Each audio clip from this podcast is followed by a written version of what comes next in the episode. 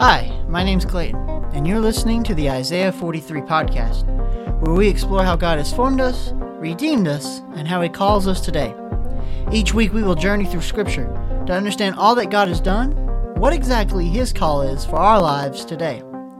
This is week 54, an apologetics week, where we combat the world's lies with God's truth. Imagine you're having dinner with a friend. You go over to your best friend's house. You both have a nice meal and enjoy the company of one another.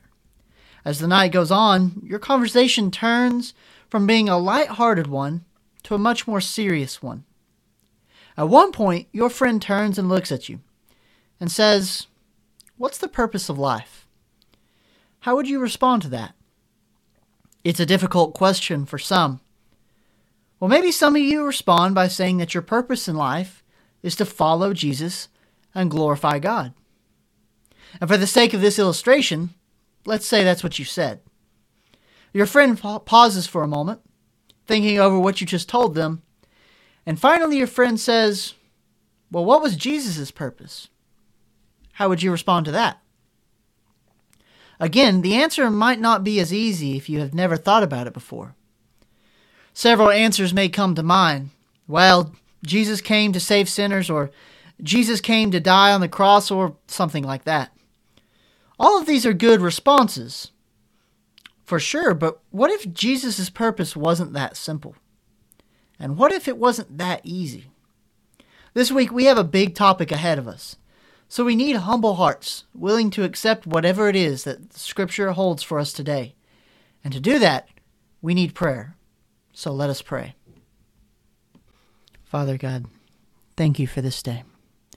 Thank you for your mighty blessings, Lord. We, we thank you so much. We ask that in today's episode you will be glorified, you will be magnified, Father. And let us remember that your Son came with a purpose that was burdensome, that was heavy and, and not easy, Lord, but revealed to us that it was a burdensome trouble, yes, but it was also a glorious purpose, Lord one that would magnify you and magnify your Son in the glory that both of you held before the foundation of the world, Lord. And it's a hard concept for us to wrap our minds around. But let us have humble hearts and willing minds to accept the truth that is revealed in your scripture. And let us not t- turn or twist it to whatever it is we want it to be, but let us accept the scriptures for what they are, Lord. And I pray that you will use me as an instrument to speak your truth this day. Forgive us of our sins, and we thank you for the sins that you have forgiven us. In Jesus' name I pray. Amen. Now, let us think on the purpose of Jesus for a moment. On several occasions, Jesus states his purpose. He says in Luke chapter 19, verse 10, that he, the Son of Man, came to seek and to save the lost. In Mark chapter 10 verse 45, Jesus says that he came to serve and to give his life as a ransom for many. In John chapter 10, he says that he came so they may have life and have it to the full. And in John chapter 6 verse 33, Jesus says that he came down from heaven to do the will of him who sent him. Now, taking all that in con- consideration, we can effectively say that Jesus came into the world to do the will of God the Father, so that the lost sinner may be saved. To do this, Jesus had to serve and to give his blameless life, so that the lost sinner may have life in God. To accomplish his purpose, Jesus had to give up something, something that we all value life. These few short verses that we highlighted indicate Jesus' purpose, but they also tell us that this purpose could not be accomplished easily. For all accounts, it seems clear that Jesus knew what his purpose was, and in many ways, it burdened him.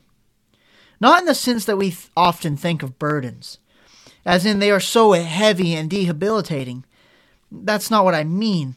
What I mean is that, yes, it was a heavy burden, yet Christ took it willingly. Let's read some scripture that I think highlights this and makes it more clear as we go along. Let's turn to Isaiah 53.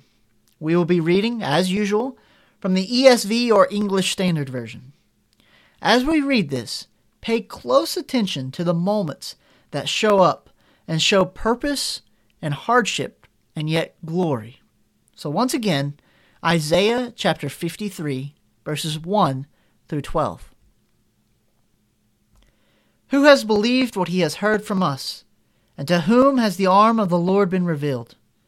For he grew up before him like a young plant, and like a root out of dry ground. He had no form or majesty that we should look at him, and no beauty that we should desire him. He was despised and rejected by men, a man of sorrows and acquainted with grief. And as one from whom men hide their faces, he was despised, and we esteemed him not. Surely he has bore our griefs and carried our sorrows. Yet we esteemed him stricken, smitten by God, and afflicted. But he was pierced for our transgressions, he was crushed for our iniquities. Upon him was the chastisement that brought us peace, and with his wounds we are healed. All we like sheep have gone astray. We have turned, every one, to his own way. And the Lord has laid on him the iniquity of us all. He was oppressed, and he was afflicted, yet he opened not his mouth. Like a lamb that is led to the slaughter, and like a sheep that before its shearers is silent, so he opened not his mouth. By oppression and judgment he was taken away, and as for his generation, who considered that he was cut off of the land of living, stricken for the transgression of my people? And they made his grave with the wicked, and with the rich man in his death, although he had done no violence, and there was no deceit in his mouth. Yet it was the will of the Lord to crush him. He has put him to grief. When his soul makes an offering for guilt, he shall see his offspring. He shall prolong his days, the will of the Lord shall prosper in his hand. Out of the anguish of his soul he shall see and be satisfied. By his knowledge shall the righteous one, my servant, make many to be accounted righteous, and he shall bear their iniquities. Therefore, I will divide him a portion with the many, and he shall divide the spoil with the strong, because he poured out his soul to death. It was numbered with the transgressors. Yet he bore the sins of many, and makes intercession for the transgressors. Now, let's break this down and examine it verse by verse so we can fully comprehend the weight of glory. We'll start with verse 2.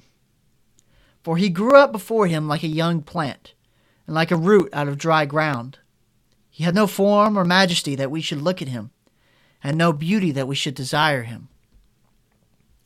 The phrase that stands out here is like a young plant and like a root out of dry ground. Why? Well, remember our whole purpose today is to highlight that Christ was burdened with glorious purpose. Dry ground indicates that the ground is not fertile.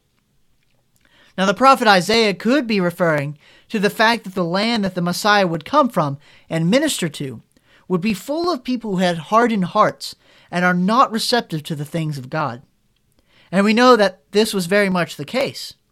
A young plant needs nutrients to survive. Without it, it will die. Only specific plants can survive in dry ground.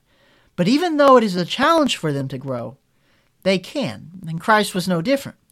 The ground that Christ was growing up in, so to speak, was dry.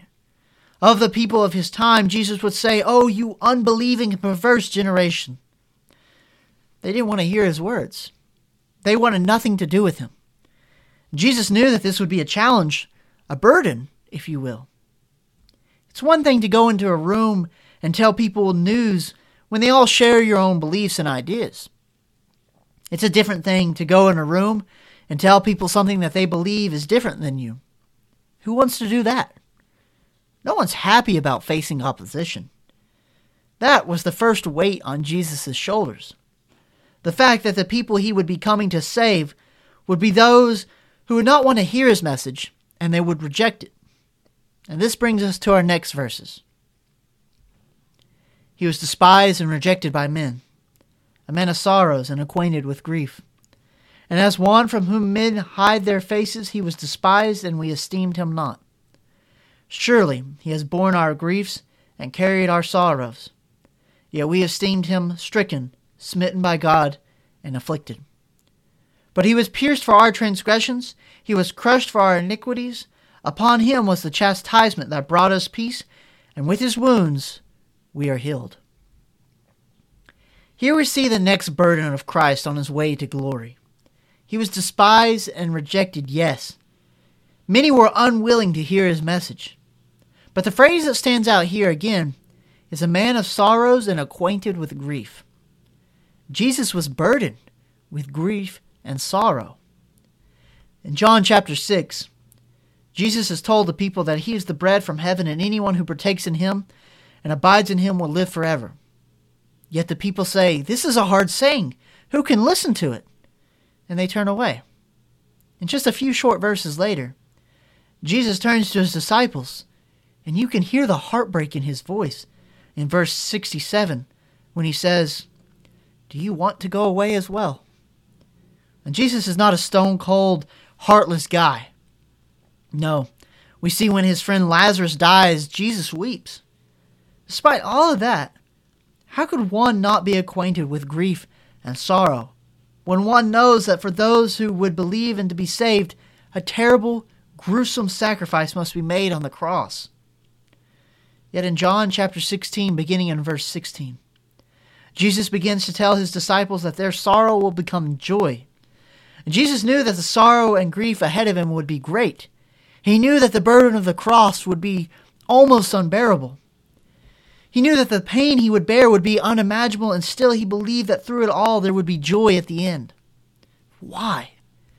Remember, Jesus' purpose was to save lost sheep. If that meant that he must suffer for his sheep to be saved, then so be it. It will be terrible, but the joy that comes after will be far greater. But if we have gone over the burden part, then what is the glorious part? Well, again, I think we should look at Jesus' own words. In John chapter 17, verses 1 through 5, Scripture records Jesus saying, When Jesus had spoken these words, he lifted up his eyes to heaven and said, Father, the hour has come. Glorify your Son, that the Son may glorify you, since you have given him authority over all flesh, to give eternal life to all whom you have given him. And this is eternal life, they know you, the only true God, and Jesus Christ, whom you have sent. I glorified you on earth, having accomplished the work that you gave me to do. And now, Father, glorify me in your own presence with the glory that I had with you before the world existed. Here, Jesus reveals the glorious purpose. He has talked about it in the past, and now he mentions it some more. Jesus is given authority over all flesh so that he shall give eternal life to the elect. The only way that this is accomplished is by believing in the one true God and his Son, Jesus Christ. Jesus glorified God on earth by living a perfect and blameless life and finishing the work that he was given to do before the foundation of the world. Now, Jesus is to be glorified in heaven. The glorious purpose and the burden of such can also be found in the Apostle Paul's letter to the Philippians.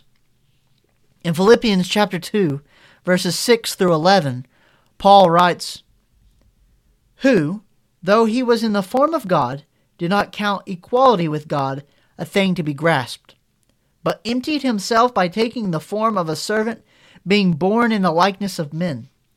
And being found in human form, he humbled himself by becoming obedient to the point of death, even death on a cross. Therefore, God has highly exalted him and bestowed on him the name that is above every name, so that at the name of Jesus every knee should bow in heaven and on earth and under the earth, and every tongue confess that Jesus Christ is Lord to the glory of God the Father. It is clear here once again that Jesus, truly God, became a man and humbled himself. He went from the superior being of God to the inferior being of humanity, again, without losing his godhood. And he humbled himself in the obedience to the cross, a cross that would torture and humiliate him. But because of this burden, because of this pain, and because of this obedient death, God has highly exalted him not just exalted him, but highly exalted him, so that he is above every name, And one day, every knee, every tongue, everything, all of creation, even Satan himself, will confess that Jesus Christ is the sovereign God over all creation. Jesus' purpose was burdensome. It was tough, and it weighed on him greatly. He knew the price that he would have to pay, but he knew that this purpose was a glorious one. He knew that by suffering, there would be a great joy that followed. And not only would the people of God be saved from their sins, but Jesus would receive all honor and glory for all the ages to come. Now let's go back to the question that our friend asked us in the beginning What is the purpose of life? Well, let's imagine that you echo the Westminster Catechism and you say, it is to glorify God and enjoy Him forever. But in the light of Jesus' purpose, shouldn't we think about this a little bit more deeply? To glorify God and enjoy Him forever is a good response. Don't get me wrong. However, if this is what our purpose is in life, then shouldn't we start trying to fulfill our purpose? Now, look, Jesus' purpose could only have been fulfilled by obedience. It wasn't easy, that's for sure. The same is required of us. We require obedience to God. Anything less, and we are dissatisfied and unhappy. Take a look at your life today. Look around you and think about how you've been feeling. Do you feel like you've been fulfilling your purpose in life? Maybe your life isn't quite lining up with Scripture. You'll know if that's the case. I hope you tune in to the first episode of our Imitator series that premiered this past Wednesday. The whole purpose of that series is to highlight a great person who imitated Christ in all they did so that we can have some inspiration in our imitation of Christ. There's something that needs to be said on this topic. As we're trying to figure out our purpose in life, are we imitating Christ, the Christ of Scripture? Or, in our daily lives, are we imitating the Christ of our making? This will take some serious intros- introspection, but allow me to help. Think about this past week. When you've sinned, did you walk away with the thought, well, God will forgive me? You may have been upset you gave in, but you weren't truly heartbroken. You may have been mad at yourself for doing that thing, but you just sighed and tried to resolve to be better and try harder next time. We both know that you'll give in as quickly as you did the first time. On top of that, have you been feeling disinterested in the things of God? Maybe reading your Bible doesn't interest you. Or you feel like you have better things to be doing. Well, my friend, maybe the Christ you're following right now is the Christ that you have put on a shelf and you only want around when it's convenient for you.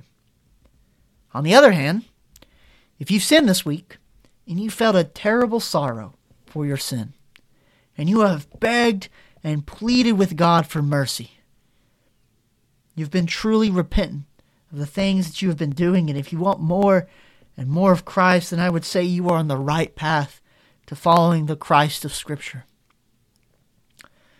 Our purpose in life will never be as burdensome as that of Christ. But that's not to say that we won't be burdened. In fact, I would go as far to say that in order to accomplish our glorious purpose in life, then we must be burdened. The more burden, the more glory. But how could we possibly hope to receive any glory if we're not giving glory to the glorious one? Dwell on that this week. And until we are brought together once again, may the Lord bless you and keep you. God bless.